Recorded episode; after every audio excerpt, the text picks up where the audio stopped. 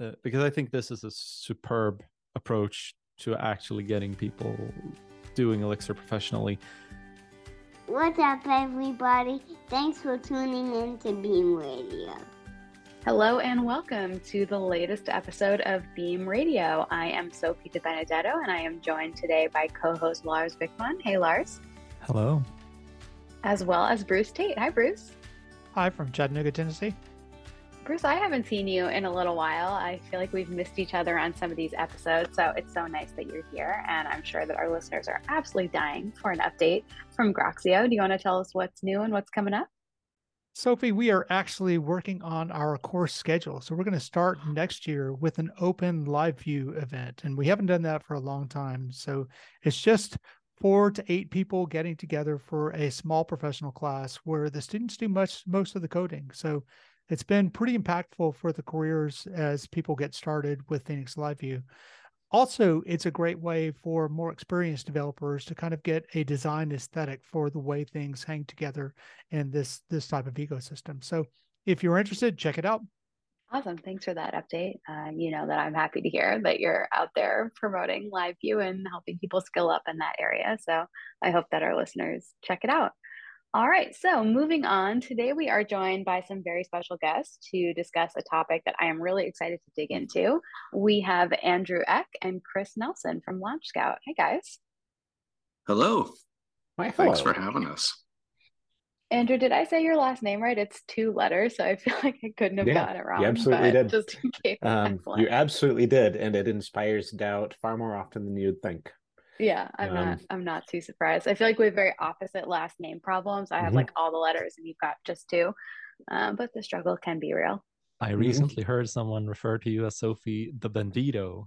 Which yeah. Um, for a but while. Ek, I mean, that's a super common last name. I don't know what you're talking about. it actually is uh, in Sweden, though. Wasn't there a like a Frito character that was the Bandito? Mm-hmm. Oh, like bandito, like bandit. It was, yeah. The Frito Bandito. Oh, yeah. You know, it's based on a true story. It's based on me. nice. I have all the Fritos. If you go into my basement, you'll see that's where they all ended up. Yeah. If you want to go for the the brand Sophie the Bandit, I think I could. Yeah. yeah. I could. I definitely oh my gosh. could. I was watching on Thanksgiving, there was a marathon of all the Smokey and the Bandit movies that came on, and we had to suffer through. I feel like it's good Thanksgiving background noise. It, it actually was, yeah. Yeah. Yeah. We live the Smokey and the Bandit here in Tennessee. Oh man. 10 4, good buddy. All right. So, uh, Andrew and Chris, thank you so much for joining us. We want to hear all about Launch Scout. We want to hear in particular about the Elixir Developer Apprenticeship Program that you guys run there. But the first thing that we like to do with our guests when they come on the show is just ask you guys to share a little bit about your background in the Beam. What brought you to Beam programming and the Elixir community? And why don't we start with Chris? Okay. Um, so, yeah. Um, my adventure with the beam and with elixir um, goes back poof um, somewhere between 2010 2015 well obviously later than that but i know i was at the first elixir conf in 2000 or the first elixir conf i was at was in 2015 so i know it has to go back that far. Um, what happened to us um, launch originally started um, under another name as a uh, ruby on rails mostly dev shop. And we started getting the point where you know we kind of watched huge organizations be super successful with rails and then like hit these walls where they felt like they had to move on to something else. Uh, we saw groupon do it. We saw living social do it. Um, and uh, you know the, the solutions they came up with just didn't seem appealing to us. So we started looking around for like is there kind of something that would let us have the same things we love about Rails or as many of them as we could, um, but not hit those kind of um, scalability kind of bottlenecks. And uh, at first, we looked really hard at Clojure and kind of took a go at that organizationally for kind of a concerted effort of a few months. And we had one kind of outlier, um, James Smith. Um, he's he's moved on to uh, Adobe at this point. But um, James was kind of doing all his Elixir thing over on the side while the rest of us were checking out Clojure. And uh, eventually, like we just started looking at Elixir kind of one by one, um, and just really became compelled by it. And it was just so easy to get things going, and it was just fun. Um, and it was fun in the same way that when I first started doing Ruby, that was fun. And as a developer, um, it's just hard to argue with that. And uh, so we started building apps with it. What we find is like, you know, we could take Rails developers and they'd be building great apps in a couple weeks. And uh, and we just kind of never looked back from there. And it's been a great ride. And we've been uh, kind of more and more choosing it as our default choice for building apps. And uh, yeah, it's been great. I think it's really interesting how so many people say that they came to to Elixir from Ruby experience and found something similar, though it's mostly the syntax. But you're the first person that I've heard that said, "Hey, something resonated in the community and the tooling that made it fun," which which I I love. Right? It's it's yeah. goes all the way back to Matz. Right? Right. It does. It does. And uh, yeah, that same kind of ethos is like built for programmer enjoyment that Matz said that I've never heard anybody else say about a programming language. Um, I don't know if I've heard Jose say that, but it comes through somehow. Like it, it definitely it feels that way. Um, yeah, I'm going to let Andrew share his journey. Oh, sure. Um, I spent the first several years of my career mostly writing Ruby. There's also some PHP and some Java in there, um, as as one does.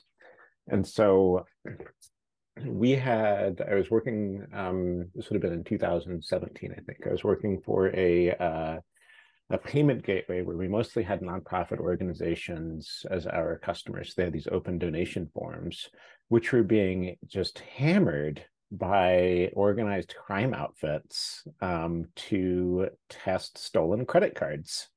Just getting absolutely hammered by that and that was a, Rails microservice thing. And I was asked to spike out a um, kind of a proof of concept to see if we could do some analysis of incoming uh, payments to figure out if they were likely to be fraudulent.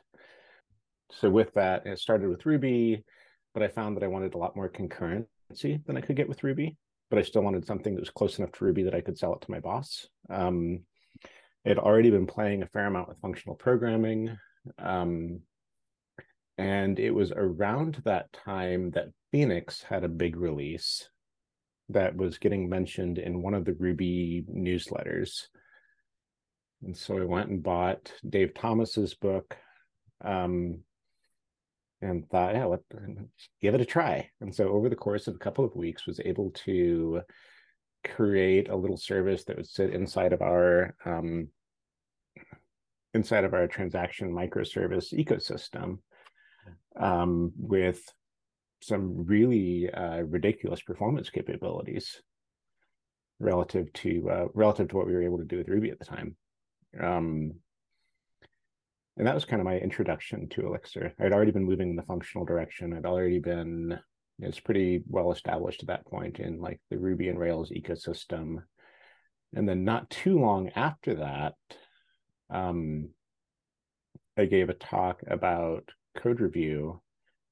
I was just like submitting this talk about code review, and Bruce and Maggie um, accepted that and had me come out to uh, Lonestar back in what, 2020, um, which was basically a lifetime ago at this point, but uh, at 2020.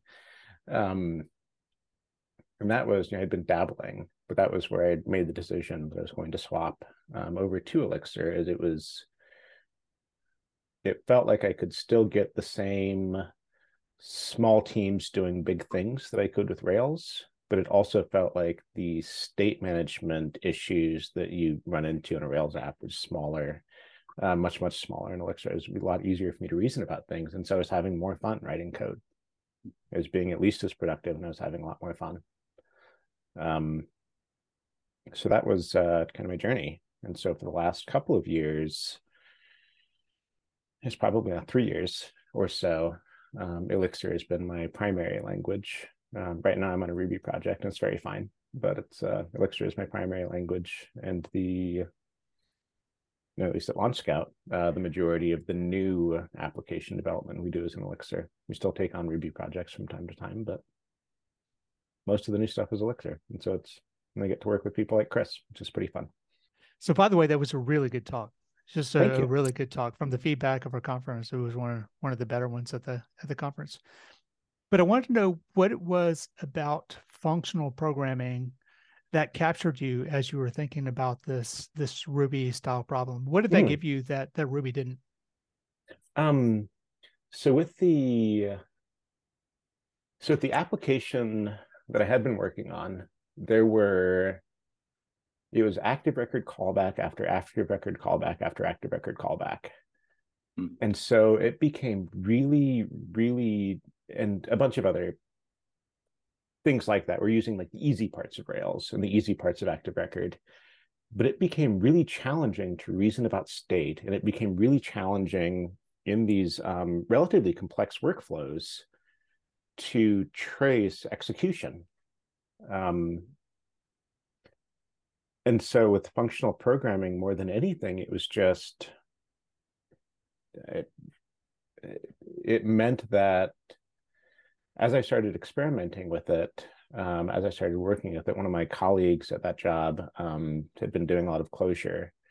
And so, with that, the thing that we found kind of organically was that as we tried to write functionally, it was just easier to reason about what our applications were actually doing um, rather than tracing tracing code all over the dang place. Um, and so that was the big thing is just like, how do I our application had grown so complex that I couldn't keep it in my brain anymore if I was trying to track all the different state permutations. Um, and so the functional bits, I think, were kind of incidentally. I was introduced to functional programming before I really knew about functional programming, um, but it just it made the code easier to work with. My colleague was able to say, "Well, if you like this, you should try out this other thing," and from there, off we went. I think that that's that's really wise, and and one of the things that that you can see in all the functional languages. So rather than having the repository and the persistent thing be the same construct or the thing mm-hmm. that comes out of the database, you know basically the separation on the thing of the thing that works with the repository and the thing that comes out of it that's kind of a fundamental concept that flows naturally out of functional programs right? So sophie and i talk a lot about the crc and then layers on top of that where the crc is it's basically just functional composition and the boundary. And then when you have that composition and when you have the the motivation to cram more and more code in there and less and less in the boundary, life gets so much better. And so one of the things that made me most excited about Ecto as I was learning it was exactly what you said. It was this, this separation that, that you didn't have. You had those, you had the repo, but then you had the repo and you separated out the query, which was, which could be composed with, with something like a CRC. And then it returns something else, which could be composed with in in the place that's that's magical for us, right? The the pipeline instead of the with land, right? It also felt like so with object oriented programming and Ruby, there's the question of where do I put the behavior? You know, am I asking this credit card transaction to refund itself? Am I asking the student to submit their grade? Like, where do we put the behavior? And that becomes um, that sometimes becomes challenging and in ways where the model almost works but doesn't quite. You know am i asking the store to open itself? Um, like sometimes that works and makes sense but sometimes it doesn't. Whereas with uh, the functional programming you know when i submit a form data is getting sent along the wire. Um, and then things happen to the data and so it became easier to say, well, I have my data and I have my behavior, and those are separate, rather than like, does this behavior live here? Does it not? Does it go somewhere else? Um, just organizing code became a lot easier um, with that, and thinking about where does this, you know, where does this behavior belong became a lot easier to reason about, um,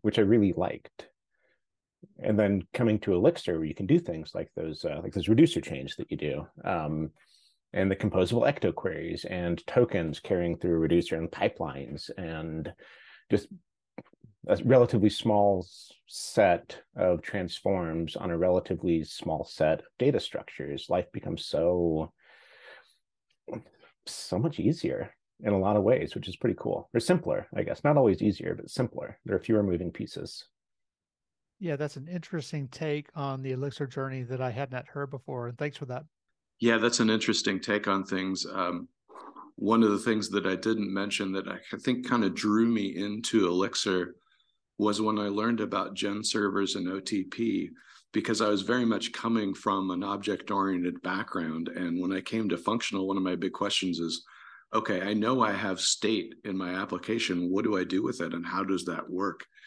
And um, OTP with this concept of message passing had uh, just brought me a comfort level that like it frankly just got me over the hurdle of worrying about you know managing state. It's not like i use a gen server for everything you know as bruce would very wisely tell us that would be a terrible idea. But knowing that it was there and understanding how it worked made me so comfortable with the platform um, and and that got me just you know, I guess over the hurdle and more comfortable with functional programming in a way that um, that I just hadn't experienced before.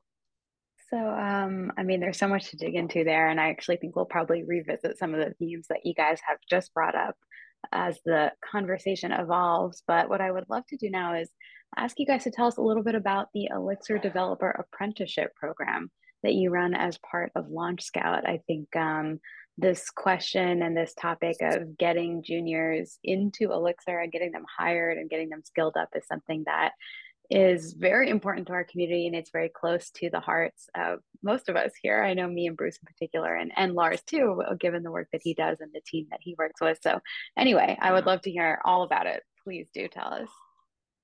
Sure. Um, I guess I can go ahead and start and then have you jump in, Andrew. Um, Launch Scout started um, back in 2009. So it was like right in the middle of the um, implosion of the economy and, and, all this terrible stuff was going on. But for that particular recession, um, software development was just so much less affected than any other industry. So as the partners, we were looking at and seeing people we know that were just having a terrible time and we started really thinking about like how could we make the field of software development more accessible? And it became something that uh, i don't know just really spoke to us.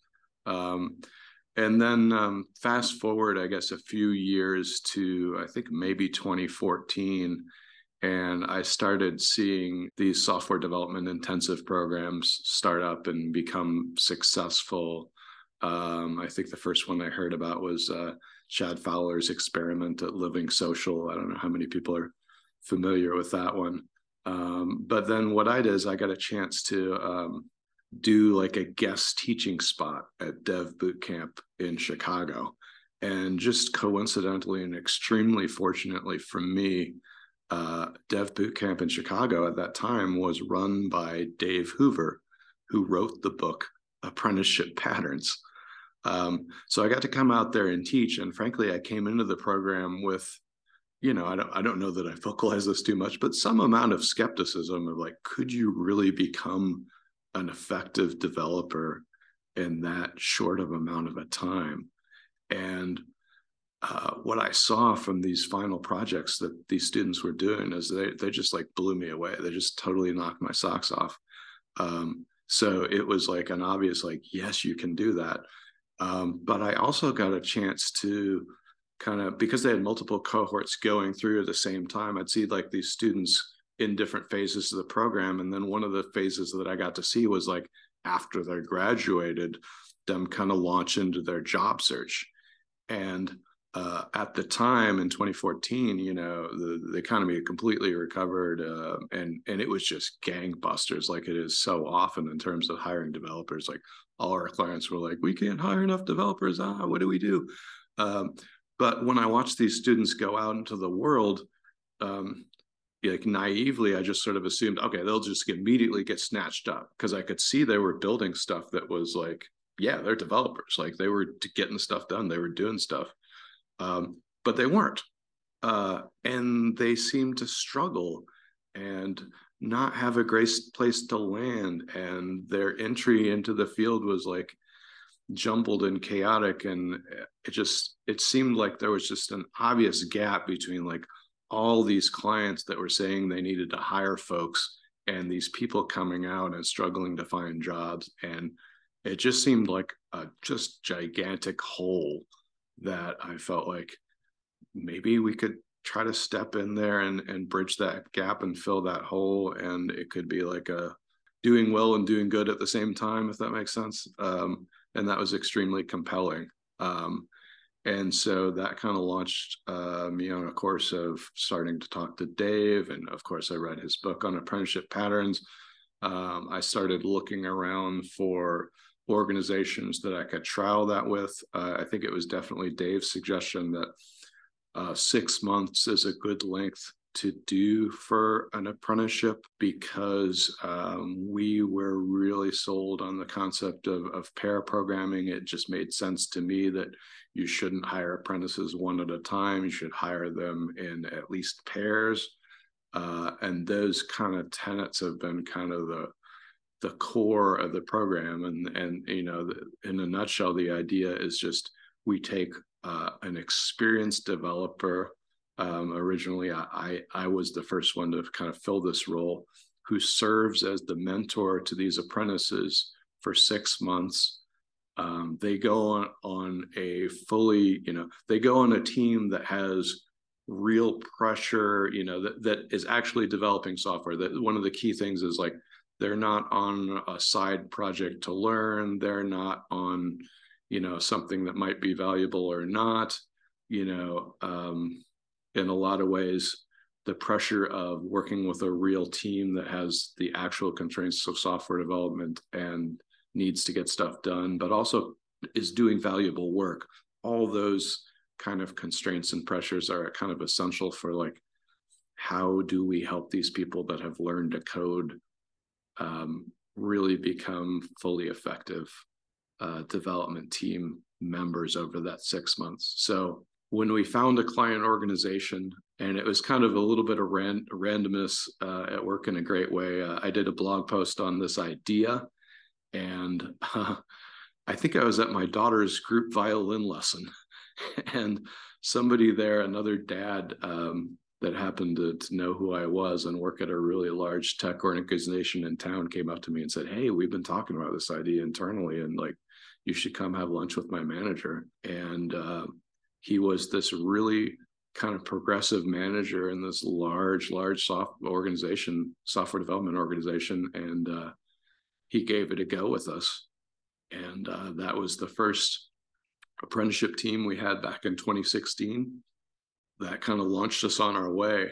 Oh man, I learned so much from that first one, and I did uh, along the way. But I want to give a chance to to Andrew to to kind of uh, talk about his journey a little bit too. But um, yeah, this is such a topic that I'm so so so excited about. I could just keep talking forever. So I'm going to take a pause and let Andrew talk a little bit too. I'll just briefly interject that it's been my experience as well that watching people that are excited to get started with programming hit the oh, market and then just struggle to gain any traction anywhere and go through sort of torturous interview cycles and just endless yeah. endless job postings that say three to five years of experience yes it's just heartbreaking because it, i it know is. i i didn't have that experience when i started it required someone to take a chance on me specifically to get yeah. my first job and after i got that first job it was never a question of getting a job again yeah yeah because once you have one to two years under your belt where someone has paid you for the work, it's usually no problem. Yeah. But no one wants to take on that first six months to a year for some ungodly reason.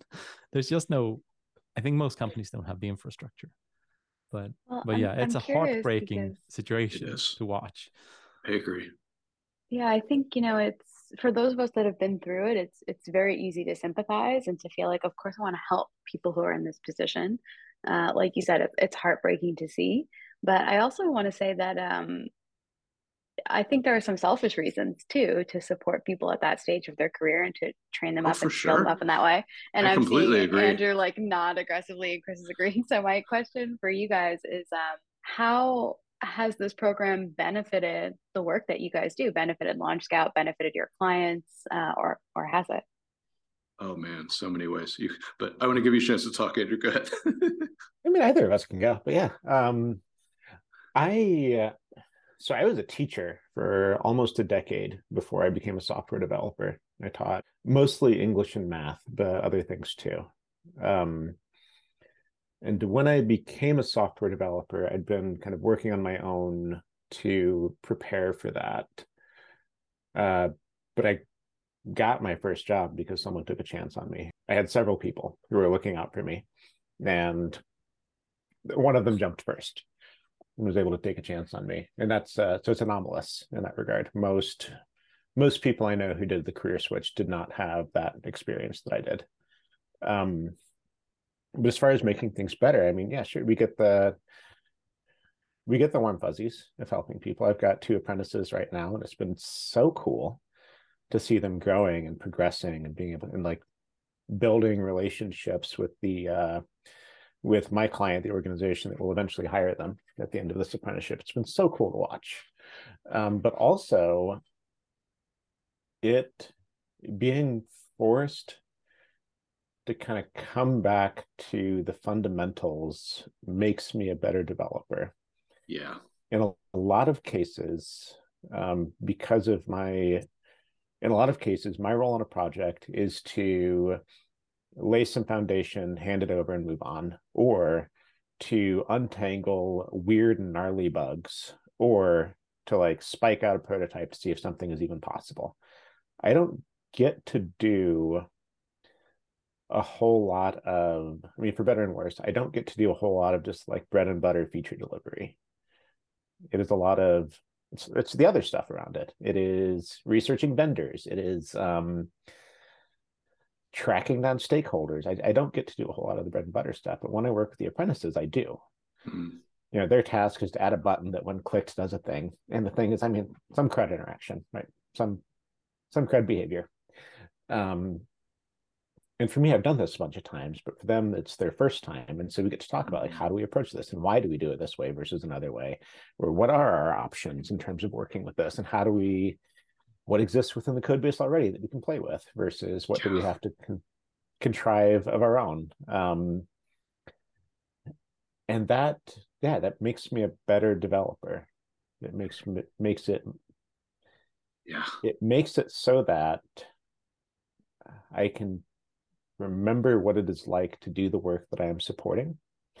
Um, a brief aside so, I used to teach creative writing, and in the summers, I would travel around and teach creative writing teachers how to teach creative writing. Which, and the exercise that we did was deeply painful for them sometimes, but I would just have them write. Um, and for some of them, you know, they've been teaching creative writing for like 15 years, 20 years, 30 years. And they'd say, oh gosh, last time I wrote anything, I was in college. I've just been Hmm. assigning things and grading them. It's like, oh, okay, that's cool. Um, but you also have to know what it feels like to do the work in order to like be able to support the work. You don't you, know, you don't have to be doing it every day. And that was deeply uncomfortable for for some of these folks. Um, the ones who were open to it, I think, found it a little bit transformative, a little bit like, oh yeah, maybe maybe this should change how I'm giving feedback to my students. Maybe this should change how I how I do things.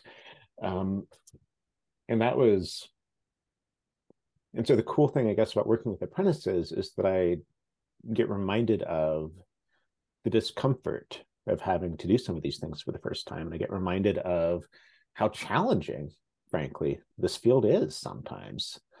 Um, we have a lot of tools that make things easier, but by golly, it's it's also a lot of stuff in our brains. It it really is. I'm yeah, yeah. I'm struck by a, a lot of those same things. And um I think it was that very first apprenticeship where uh my expectation coming in was like i'm the mentor. So one of the things that that we do in our apprenticeship program very specifically is we're going to an organization and we're saying we're going to do this apprenticeship to help you guys grow developers for your organization. And one of the things we bring is like okay we know your senior developers are tapped out and overwhelmed. So rather than putting this and i'm going to use air quotes here burden of mentorship on your senior devs. We're going to bring a mentor from our side to to do that. So that was like the intent. That was how i thought it was going to work. What i found was when i went into a team with a couple of other experienced devs on it and brought the apprentices with me i mean part of it was a good fortune. I just had a couple of great people on that team.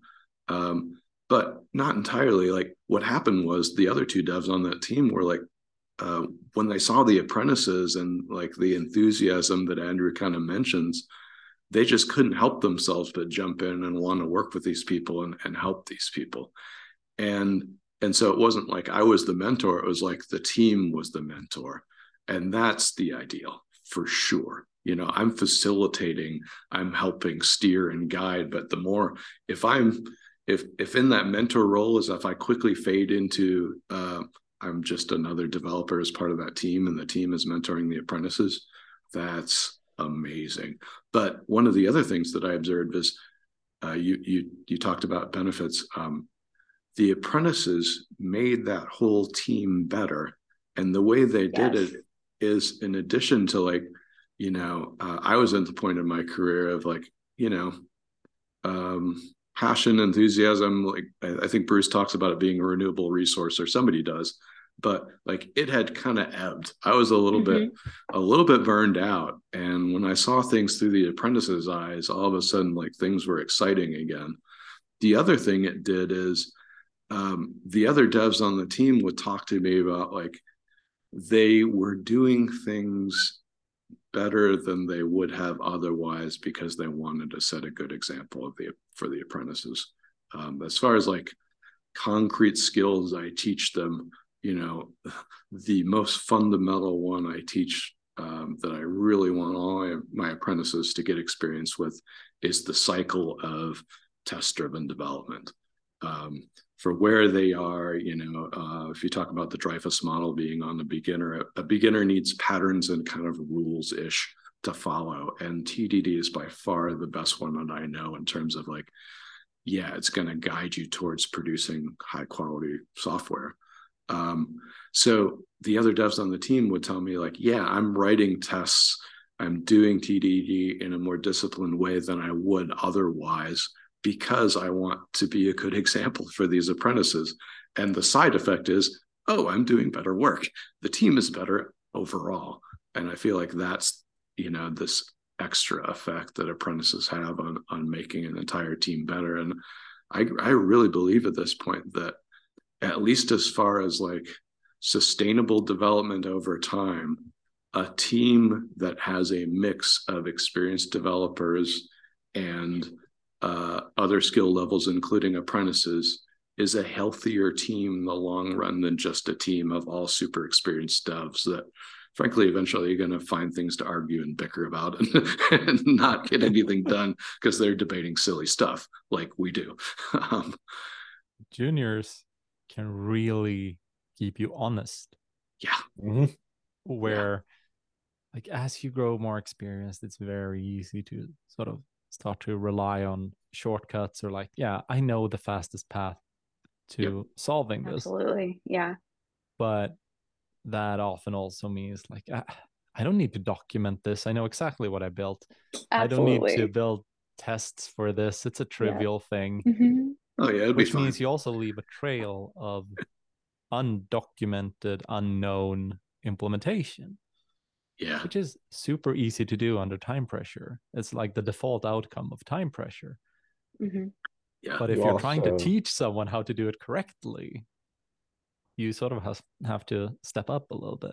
And mm-hmm. and if you're trying to collaborate yeah. with people that are newer um, and you know would need that documentation for that feature that maybe you know inside and out but they don't you know you have to provide those resources. And i think um, yeah you guys both just kind of took the words right out of my mouth. I think folks who are newer to programming and earlier on in their career, they are interested in doing things more correctly than I think those of us who are out of energy and optimism sometimes feel. And I think there's a couple reasons for that. One, they're excited and they're learning. And two, they need, like you said, Chris, they need those patterns. Um, and they need those guidelines often to, to be as productive as they can be and so they they use the processes and the techniques that like you said make the entire team better and they evangelize them and they get other people excited about them. And so i think that um, i think that teams are more productive and they write more robust easier to maintain code when you have this kind of diversity of backgrounds and skill levels and experiences involved. When you have those people that are new that are excited that are still learning and that are um, you know interested in and care about doing things correctly. Whereas yeah. like you said lars maybe the rest of us have kind of uh, yeah i know how this works. I'm just gonna fix it up real quick and move on to the next thing. Well, it's easy yeah. to get complacent. I mean we can we hit our uh, barometer. Maybe that's the right metaphor here. We hit a point of stasis where it's like this works well enough. Yeah. This thing that i'm doing works well enough. Yeah um, absolutely and we also i've seen this happen especially with um, more senior teams fall into the trap of everyone has their own little domain. Oh my god. That they are, are you following me around for. at work? No i'm not. Um, but the joy of consulting is that i get to change mm-hmm. projects every three to six That's months true. and so we get to find a, a, brand new team with its own little silos. And so with the current team that i'm uh, the current client they've got 15 or so devs on staff who are split between a backend, a JavaScripty front end, and a mobile app. And a thing that's really interesting about having the apprentices around is that when the apprentices ask about how something works, um, we've been coaching them to ask these things in their public uh, channels. Other people will say, "Oh, I also want to know how this works," and so all of a sudden, I'm doing these like Rails deep dives with mobile devs who yeah. say, "Yeah, I understand kind of the top level like GraphQL bits, but I don't really understand how to get into this thing." Um, mm-hmm. And we're and we're just doing those things, and so it becomes really fun um, to like share that knowledge. And I get to sit down with the mobile dev. I know nothing about mobile development, um, and so I get to sit down with them, and they can show me what they're doing because they're also showing the apprentices what they're doing. So having those new people provides all sorts of really cool opportunities to learn from each other that frankly I don't think otherwise would happen. Certainly not with the same frequency. Yeah, I think that that's that's really cool. And, and one of the things that that I get the the opportunity to see is I am working with small team after small team in a training situation, and I get interactions that I don't expect. And the first thing that happens without fail is that I'll get a team of mostly um, intermediate or senior developers, and they'll be frustrated with all of the questions that come out from uh, from a more junior developer for a mm-hmm. little while and then they will see that all of those questions expose gaps in the underlying abstractions that they don't understand and so one of the things that we do, especially in our OTP class, we we see we let the intermediates teach the juniors as they as they come in and as their gaps in understanding. I get to I get to exercise that mute key, and it's really excellent, right? and so that's uh Vygotsky's zone of proximal development. You learn yep. better from somebody who's a little bit more skilled than you are um, as far as progression faster than you do from somebody who's a lot more skilled. So yeah, there's and the Dreyfus model also. Yep. Yep. There's there's a lot there. Right, right. And so the other thing that happens often is that one of the one of the questions that I get from management is how quickly can we apply these new graduates to to our teams to to deliver production software expecting me to say oh you need to wait and my answer is always the same. If you apply them earlier, you will see your code quality improve because we're working on techniques for design that that increase the ability to layer systems so that novices can understand it and if they're applying core principles correctly what we're seeing is code that should have been extracted in the first implementation this yeah. happens over and over and over again. And I think that that comes from from i mean i teach design but that also flows out of mentoring often and smoothly and and that that happens with with apprenticeship in every single instance yeah tying this back to elixir a thing that chris and i have talked about is how anecdotally it seems like it's a lot faster to get a junior developer or an apprentice level developer oriented in an elixir code base than it seems to be for an equivalent ruby code base for example and this is straight anecdote i don't have data mm-hmm. to support this i think um, you're right uh, yeah yeah it, it's right. yeah it's anecdotal but um yeah we we uh, you know our apprenticeship we've done apprenticeships in a huge variety of technologies and um I, have got a chance to observe, you know, apprenticeships where it was JavaScript on the front end and Java on the back end, for example. And some of these, you know, frankly, um, platforms that are definitely not designed primarily for developer productivity, um, it's a real struggle for them to to to come up to speed on those things sometimes um, as it is for any other developer. But for the last couple of sets of apprentices we've had them come up to speed on you know we've had them do the apprentices or apprenticeships in elixir. And i've been really um, amazed how quickly they've become extremely productive to the point that you know at, at Codebeam we had like three apprentices in the last two sets that were speaking at the conference. I mean, That's that amazing. could be that could be coincidence, but I don't think so. You know, the fact that they were able to become that productive in that platform that quickly, uh, I think there's there's something there to the platform. You know, we had actually it would be great to to talk to her at some point, but we had uh, an apprentice who, um, oh gosh, I think she graduated just in the last year, Caitlin Burns, who yeah gave gave a talk about. She gave a uh, great talk. Yeah, yeah, and uh, you know, Elixir helping her love the back end. You know, I, I feel like is, yeah, it's just a a testament to the platform itself and how um, it really is enjoyable and it just get so much non-essential complexity out of the way for people. So I'd love to to dig into that a little bit more. I'm just curious to hear um, what you guys think it is about Elixir and your experiences with these apprentices that helps people skill up so quickly and helps them be productive and impactful so early on in their careers. Um, I, I mean, a, a, lot of it is really the the fundamentals of um, the Elixir heritage coming from Ruby. Um, there's a lot of thought and care into designing the language and a platform in a way that's um, enjoyable and productive. Um, but then there's also, um, you know, these are some of the first apprentices we've seen go through in primarily or almost purely a functional language. And I think that does make a difference because, you know, with an object oriented language, the the context that you might have to consider just kind of like spider webs into infinity, if you will. With with a function, everything that you see in that function, even if it's complex, it's right there. You have the parameters coming in and you have the things that you return. I mean, you might reach out and do side effects of that, but that's so much more primarily what you have to deal with.